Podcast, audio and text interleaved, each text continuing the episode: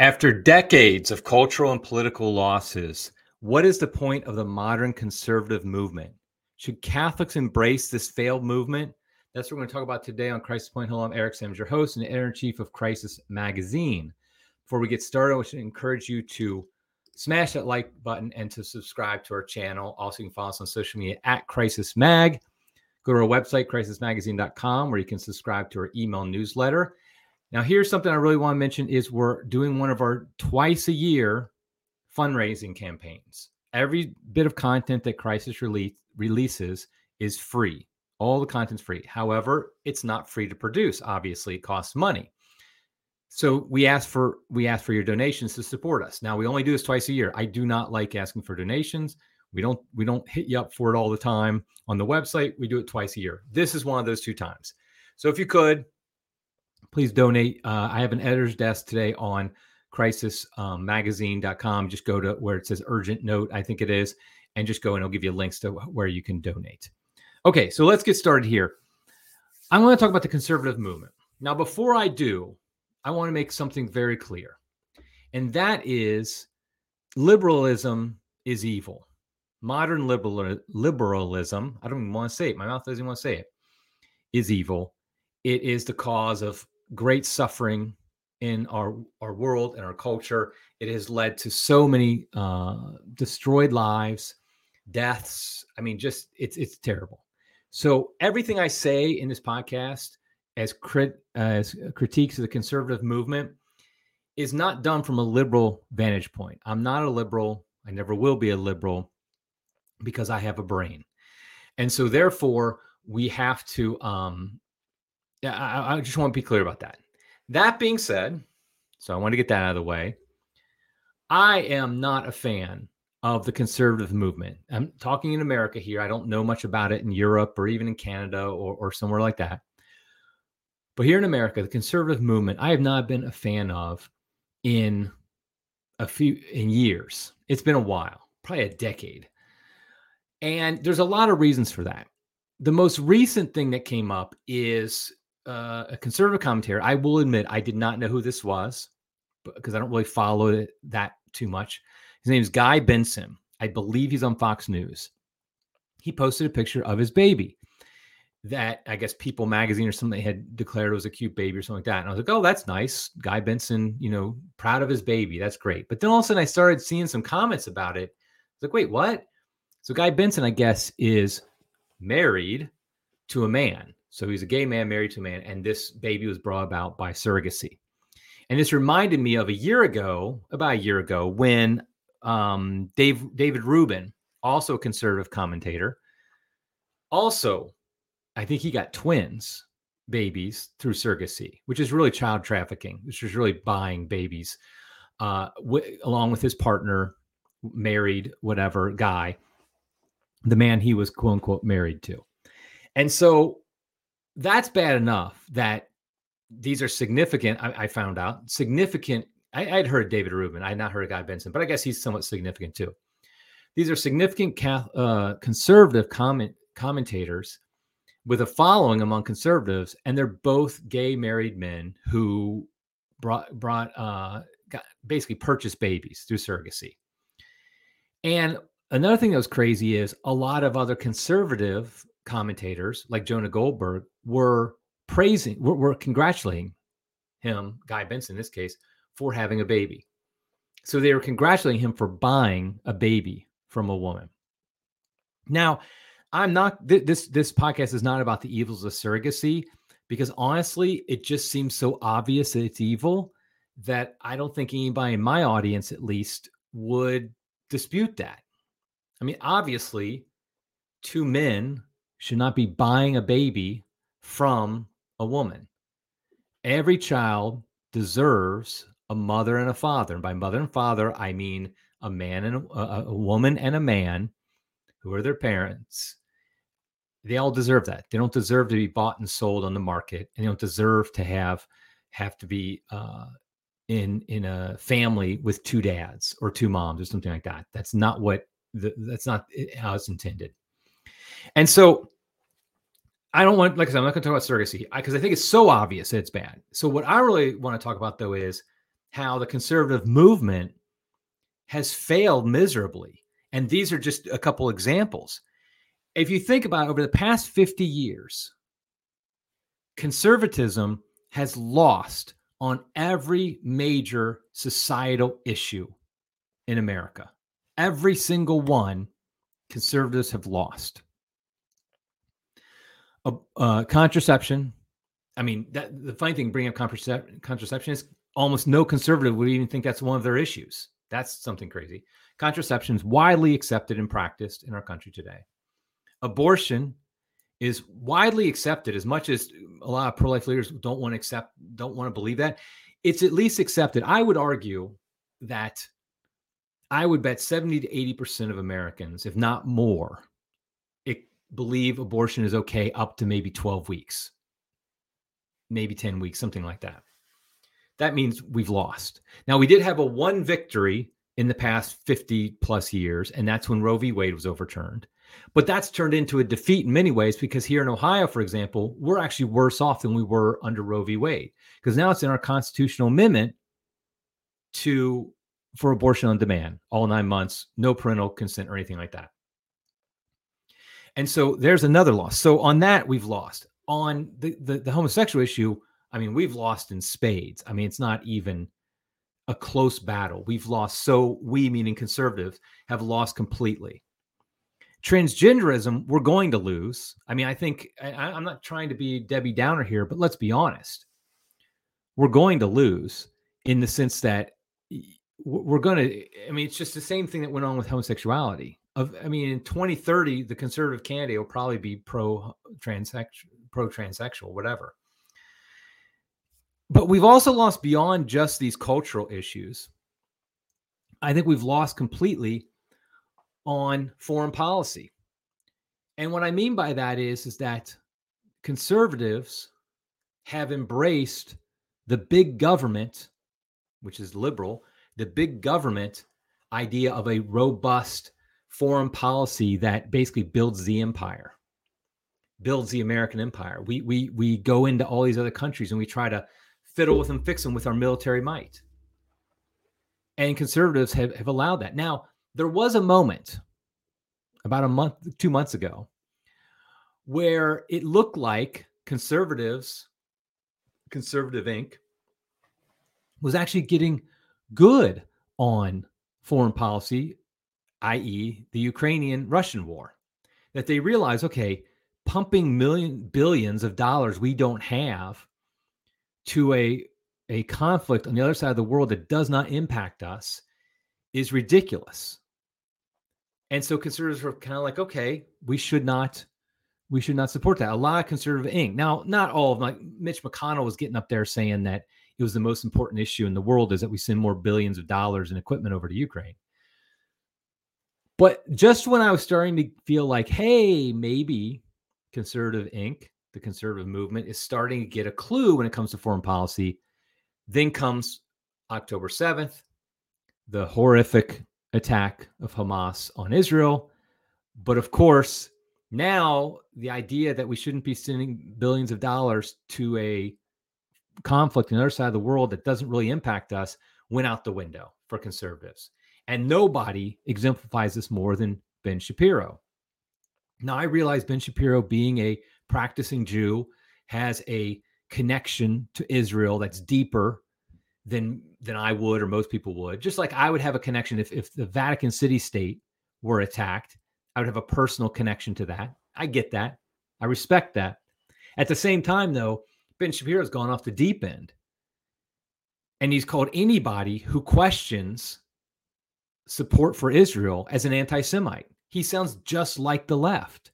And you see this with conservative people using left wing tactics. Nikki Haley is a perfect example. I mean, when she announced her presidential candidacy, she did identity politics 101. I mean, she talked about being an Indian American, a woman, and she does that. She she has these little phrases where she talked like at one of the debates, she talked about like, you know, you need a woman to do the right to do the work or something like that.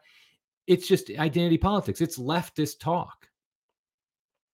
And Nikki Haley, remember, is according to some polls, basically in second place in the Republican primary. I mean, way behind Donald Trump, but still, she's leading all the all the rest of them, all the rest of the second place people behind Trump.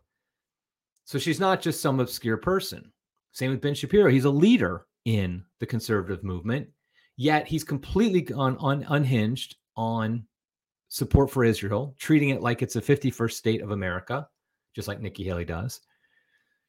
And so there's another failure of the conservative movement because conservatism, at least before Bill Buckley kind of took it over in National Review, would have de- traditionally would be very hesitant to engage in foreign conflicts, to engage in, in, in foreign interventionism, where we go over and we we involve ourselves in other countries. That's that is anti-conservatism, but of course it's been accepted. I'd also argue that conservatism, the conservative movement, has long been bought out by big business. What do I mean by that? What I mean by that is there is an unholy alliance between big business and big government that exists today, in which basically the desires of big government happen through big business, Facebook, Google, things like that, P&G, whatever. And in return, big business gets all the benefits of big government to the detriment of small businesses. I mean, just look at COVID. COVID was was one of the best things that ever happened for to big business because basically all the rules and regulations shut down mom and pop stores and they kept the Walmarts, the Home Depots, even the McDonald's open while shutting down so many small businesses. And that's another example of big business and big government together. And this is something conservative movement has never spoken out against, never spoken up for. But really, and we'll get to this in a minute, true conservatism is very much pro localism, pro small business, and anti big government and big business. And so I, I, really feel like on everything, the conservative movement has basically been wrong. And you could, the, the argument always is, well, the liberals are so much worse. Okay, yes, they are worse. But to me, it's like the liberals, the progressives, they are always pushing for a, a new a new way to destroy our country, more immorality, things like that. And all the conservatives doing saying, no, let's keep it like it was a few years ago. I made a joke on Twitter that the conservative movement's doing a great job of maintaining 2015 American culture. And I picked 2015 on purpose because that's the year same sex marriage was legalized. And how many conservative politicians, conservative commentators are really pushing against gay marriage anymore? I mean, not not a one really. I mean, I know there might be a couple, but very few are. And so, really, the conservative movement is just it's dead. It's dead because it's not doing anything it was intended to do. And so, I would argue that the conservative movement exists to basically just to stay in power, just to win. It's not to conserve anything, it's just to win. The whole purpose of the conservative movement is just okay, let's get our politicians with the R after their name or whatever elected, but we're not actually going to do anything to really make a change. I mean, look at all the Republicans who who do nothing to try to reduce the deficit, reduce the debt, to, to balance the budget, all these things that are basic conservative values, uh, principles. There's no desire to do that at all. You don't have any re- Republicans essentially and cons- people in the conservative movement really pushing for anymore. We're, we're in like so much debt. We're printing money like crazy. And we're not doing, you know, there's conservatives aren't doing anything about it. So where does this trace back to? I, I would argue the conservative movement has been was wounded a long time ago. I mentioned Bill Buckley like National Review. I think when th- that group took over, I think it was in the 60s or 70s. I don't remember the exact. I wasn't alive that whole time, believe it or not. And so I would say that when it really got to the robust foreign policy, uh, what I mean by that is very much extending the the authority and the reach of America beyond our borders, it made a deal with the devil. I mean, I think there's a quote from Bill Buckley that actually says something to the effect of like we have to have big government if we're going to have this foreign policy. And since we need this foreign policy, we have to have big government. I would say that's a big part of it. If we had just stayed to ourselves more, I'm not saying completely, but I, uh, more than we have, much more than we have, the the desire, the need to grow the government, the military industrial complex, and more would not have existed. Because when you grow the government in one area, it automatically grows in all areas. There's a reason why the richest counties in this country surround Washington, D.C. I think one or two are also up in New York, but that's also part of big government because that's big business that's in bed with big government. Basically, it enriches everybody. And so once it starts enriching people in one area of government, it's going to start enriching people and growing in other areas. So I would say that was kind of the, the fatal flaw from the beginning, from a long time ago. But I would say it really accelerated this century and really under George W. Bush. Because remember, George W. Bush ran under a compassionate conservative. You probably don't remember because most of you people aren't old enough, but I'm old enough to remember. A compassionate conservative. That's what he ran under at in 2000. And that was code language for I'm going to be conservative. I'm still going to spend government money to help people because that's compassionate. It was basically undercutting the the idea that oh, conservatives are mean because they don't want to spend government funds on things. He was saying, I'm a compassionate conservative, so I'm going to be more likely, I mean, say the second part, I'm going to be more likely to spend government funds to help the poor, things like that, which, of course, as we know, doesn't actually help the poor.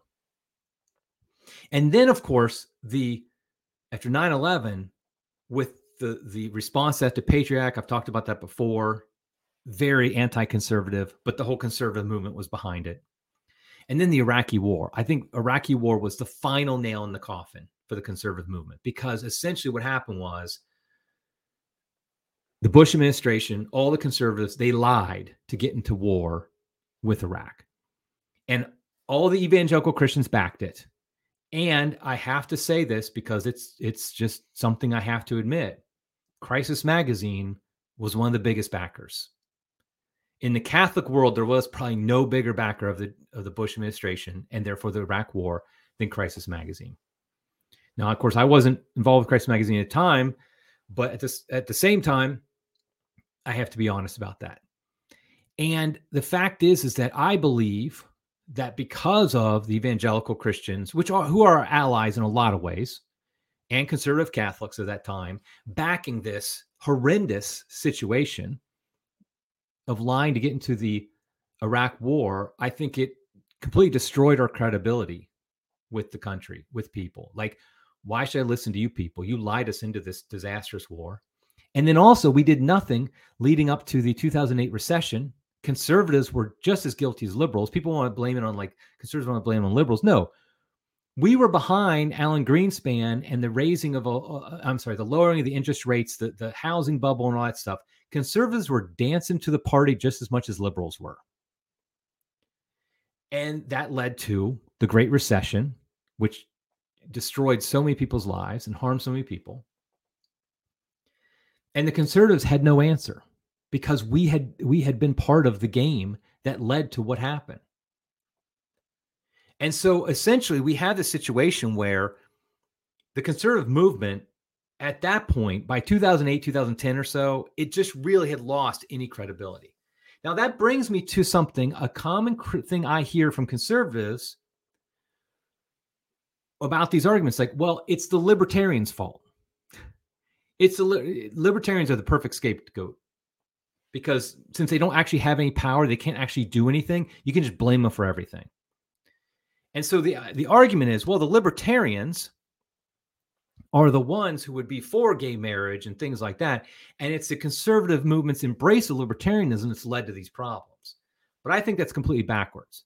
I mean, look at Ron Paul in 2008.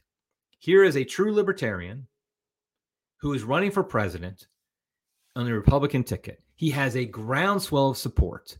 He challenges the conservative movement directly on the Iraq War, the response to 9 11, in the f- infamous exchange he has with Giuliani, the the the bozo that Rudy Giuliani is when they run for president in 2008, where he just eviscerates Giuliani in front of the in front of the, the Republican base. And the Republican base cheers for Giuliani, but ultimately Ron Paul is vindicated. If the conservative movement gone beyond Ron Paul, gone behind Ron Paul, then do you really think it'd be in such bad shape now? Because obviously he would have understood economy, the, the economy. He would have understood the, the disastrous foreign policy and things like that. But you can't blame the libertarians because here's the way it works. The conservative movement grew the federal government as much as the liberals did. And they grew the federal government in the military, in its involvement in the economy, and all these things, and did nothing to, to stop its growth in, in so many ways.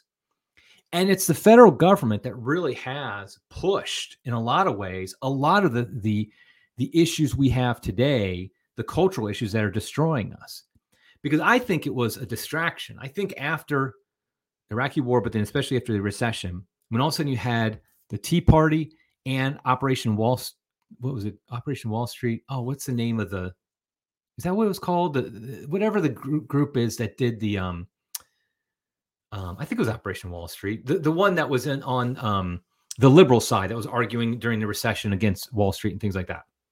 They basically agreed on that the problem is the the the bailouts of the big uh, Occupy Wall Street. Thank you, Don, eh, Dan. Sorry, Dan, in, in, the comments said I, I knew it wasn't um, Operation Occupy Wall Street. Thank you. But all of a sudden, we start seeing two major movements on the left and on the right recognizing, oh, wait a second. I think our enemy isn't each other. Our enemy are the elites. The elites are what led to the 2008 recession, conservatives as much as liberals. The elites are really the problem here. And notice right after that, they grew in 2010 and 11, th- that time frame. All of a sudden, soon after that, that's when the woke movement hit. That's when all of a sudden you couldn't say homosexual homosexual marriage was evil without being called a bigot, I mean, you call bigots somewhat, but not by the highest levels because Obama was still for it and stuff like that. All the woke stuff really kicked in gear because I remember being called politically incorrect, political correctness when I was in college in the 90s, and it was a small movement. It did not have any power. All of a sudden, in the early 2010s, it gets it gets this great power that it's now all that the media is talking about all the time. And I'm convinced that eh, maybe it isn't a planned conspiracy, but ultimately it worked eh, to the benefit of the elites because now all of a sudden we're back to fighting each other. I mean, Occupy Wall Street and the Tea Party could have eventually worked together to go against the elites, but then all of a sudden they were put against each other because now we started pushing gay marriage, pushing transgenderism, pushing this insane stuff that just came out of nowhere in one sense. And the conservative movement had nothing in response because it was in bed with big government, big business as much as anybody. Because remember, this is also when big business, because they realized Occupy Wall Street and a Tea Party were bad news for Wall Street, for big business. And they realized that. And when all of a sudden they had an out where they could say, hey, I'm going to just go show, start doing the woke stuff, then I'm, I'm free and clear. I don't have to worry about the fact that I've screwed millions of Americans for the past decade. And, and so I really think that this is something that conservatives missed completely, but libertarians didn't. I have I everybody who watches this regularly knows I'm I'm I'm essentially libertarian myself. I have some criticisms of it. But in this case, it's not the libertarians' fault that the conservative movement died. It, they had nothing, libertarians had nothing to do with it. It was really conservatives rejecting conservative values. And by conservative values, I mean like subsidiarity, localism, the idea that we we should be more focused on our on our communities than we are on this this leviathan state that threatens to crush everything that we believe and hold dear. I mean, I remember when I brought up back in 2015, I think it was, I brought up on my blog the idea of secession, that maybe it's time that we consider secession. The conservatives, all my conservative friends thought I was crazy, thought I was unpatriotic, thought I was just insane because they believed that America is the, the nation from God and it can't be touched the way it is. And that's therefore we have a right to go all over the world and expand our empire. We have a right, we basically have this, we're this this huge state that must be supported. And so that in and of itself then supports all aspects of the state. You, if you want to say I support the the all the stuff the military does, the, the the huge military and all it does, you have to then support everything else basically because it's all part of the same state. I also think another place that the conservative movement failed, and I will be getting here in a moment of what I think we should do going forward. This is the one I know at least half the people listening to this are probably going to get ticked off. And that's Donald Trump. In 2016, when he ran, it is clear. I mean, his his lifestyle, I think everybody knows, is a terrible lifestyle. He's a limousine, he was a limousine liberal, and all of a sudden he's running for the Republican Party. He backs gay rights, he backs trans rights back then he didn't talk about it then because it wasn't a big deal, but now he he does. And yes, I am the first to admit, and I've admitted many times, he is the person most directly responsible for Roe, Roe v. Wade being overturned. I thank him for that.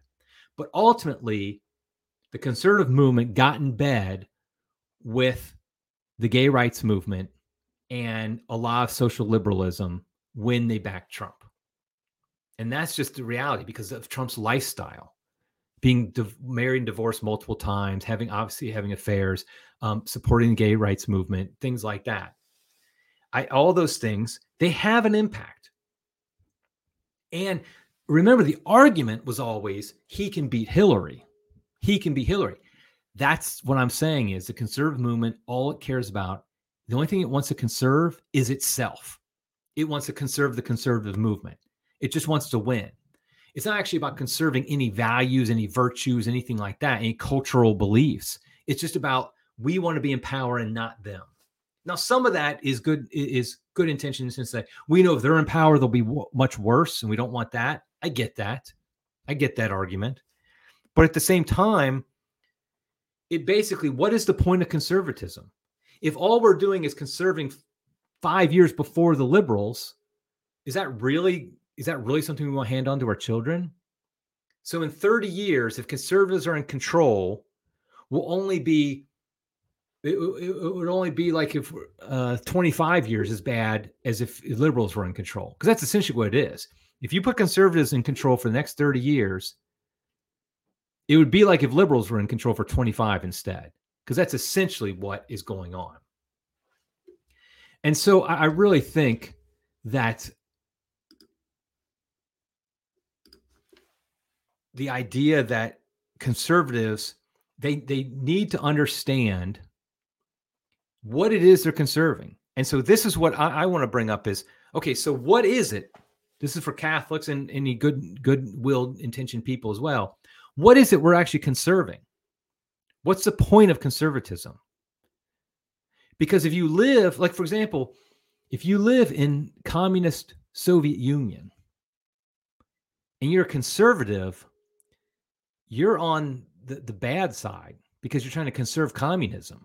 If all it is, oh, we're just trying to conserve what we've had recently. So if it's 1980 and you're living in the Soviet Union and you're conservative, you're on the you're on the wrong side. So when we say conservative, what do we mean? What we should mean is we conserve the true, the beautiful, and the good. We conserve the things that make us truly live out our lives as children of God, that truly engage us and make us who we are supposed to be, who we are made to be. That's what we do. We conserve that first in the church, and then we conserve it in culture in general. Politics is a, a side part of culture. There's a whole debate on you know politics downstream from culture, culture downstream from politics. I think they're interrelated like I was talking about before, big government did impact the culture greatly in the 2010s, I believe. But I also think the culture impacts government. It makes government bigger, can make it bigger. And so in the church, we've talked about a lot. I mean, the reason I consider myself a traditional Catholic is simply because I want to conserve the beauty, the goodness, and the truth of Catholicism. I don't think it needs to be updated. I don't think it needs to be changed like progressive Catholics do. And so I really believe that that's what we that's our first priority. But then in the culture, we're preserving things like we're conserving things like marriage between a man and a woman, the importance of the family. That's probably the most important, probably the most important cultural thing Catholics should conserve is the importance of the family. And by family, we only mean a husband and a wife and their children. I mean, I'm not saying extended family. What I'm talking about though is like you, have seen this. I've seen this on television shows forever. Like, well, you know, a group of friends, we're really family. No, you're not. You're a group of friends. It might be a very uh, good relationship you have with your friends. It might be something that very helps you out in life. I'm not claiming it's not. I think it's important to have friends, but that's not the same as a family. A family is a unit of mother, father, children, aunts, uncles, grandparents, things like that. And preserving that is very important. And so we that is the, the number one thing we have to do. And so I, I believe that is done through, I think the the through the local community more than anything. That that is why conservatives have to really embrace subsidiarity. There is no way on earth, there is no way on earth that the United States federal government in Washington, D.C. can work to help your family, to make your family better. It just is not possible. They're diametrically at odds with each other. The purpose of the federal government is to maintain power and extend power. It is not to support your family. Now, it is possible that your local government, your town, your village, your city, it can work potentially to help support your family. But not because they answer directly to you much more closely than the federal government. So I really think we have to, as conservatives, we need to push subsidiarity. We need to push localism. We need to push the idea that the, the, the way to conserve, to be true conservatives, is to conserve what is true, beautiful, and good in your family, in your parish, in your diocese, in your local community. That's that's the, the primary thing. Donald Trump, if he wins in 2024, is not going to help you. I'm sorry, it's just true. I'm not saying you shouldn't vote for him. I'm not saying he wouldn't be better than the alternative. I don't know. I don't even know if he'll be running, like actually be on the ballot or not. My point though is, is that that's not that is not what conservatives should be first and foremost looking towards. And that's what we spend almost all our energy on. And so what we need to do is we need to really focus on that. But I also would say we really I almost think the term conservative shouldn't even be used anymore for for people like us. I mean, like me at least, and probably like you. And what I mean by that is because our culture has gone downhill so much over the past few decades, we're not, I don't want to conserve anything from the past 50 years. I want to reject it wholesale and, and restore what was lost. That's not the same thing as conservatism. I think that's kind of the difference between progressives conservatives, and more traditionalists. The progressives, they want to just keep pushing forward and changing things in this evolution they think of, of man towards something better. The conservatives want to conserve kind of the status quo. Well, the status quo, I was going to say something but I try to keep this a family podcast. It stinks, we'll say. The status quo today stinks. We don't want to conserve it. The traditionalist he's trying to restore from the tradition not to and the tradition is in the last 50 years the tradition is maybe 100 years ago 200 years ago 500 years ago i'm not saying we're trying to be exactly like those in the past but i do think what we need to do is we need to recognize that the conservative movement in america today is a failed project and frankly, we should abandon ship and we should create our own movement. Now, I, I, I identify, to use the language of the left here, as a libertarian simply because I think it's the most effective thing we can do because big government is the biggest barrier to restoring what is important in life the true, the beautiful, and the good. And so that's why I make common cause with anybody who says, I want to really reduce the size of government. Now, I don't think conservatives want to do that. And by that I mean like the politicians, the Mitch McConnells, the, the, the people like at National Review and, and places like that.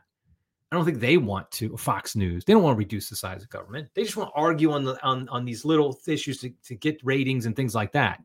But actually slashing the government or seceding from the union, they don't want to do that.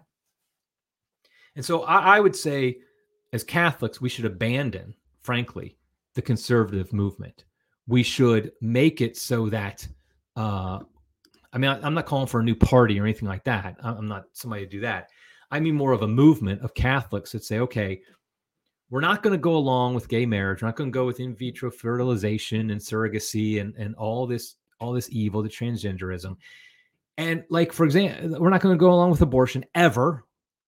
You saw a lot of people in the conservative movement who were upset at us pro-lifers this past November because supposedly we're, we're the cause for election losses because we were so adamant about abortion. Well, I'd rather lose defending the unborn than win abandoning them. And likewise for the family, for true marriage. I'd rather lose defending them than abandon them to win. And that's what so many conservatives are doing today. They're abandoning the actual values that we're supposed to be defending. Okay, I think I've, I've made my point here. Uh, obviously, I'm not a fan of the conservative movement. I don't think Catholics should be. Conservative Catholics should not be fans of the conservative movement at Conservative Inc. And we should really work towards a different way of uh, approaching this. Work more locally, work towards restoring the family, the importance of the family in your community and, and where you live. And don't get caught up in the in the lies of the conservative movement that it's okay to be gay and things like that. Okay, I think I'll stop it there. I appreciate you being here. Until next time, everybody, God love you.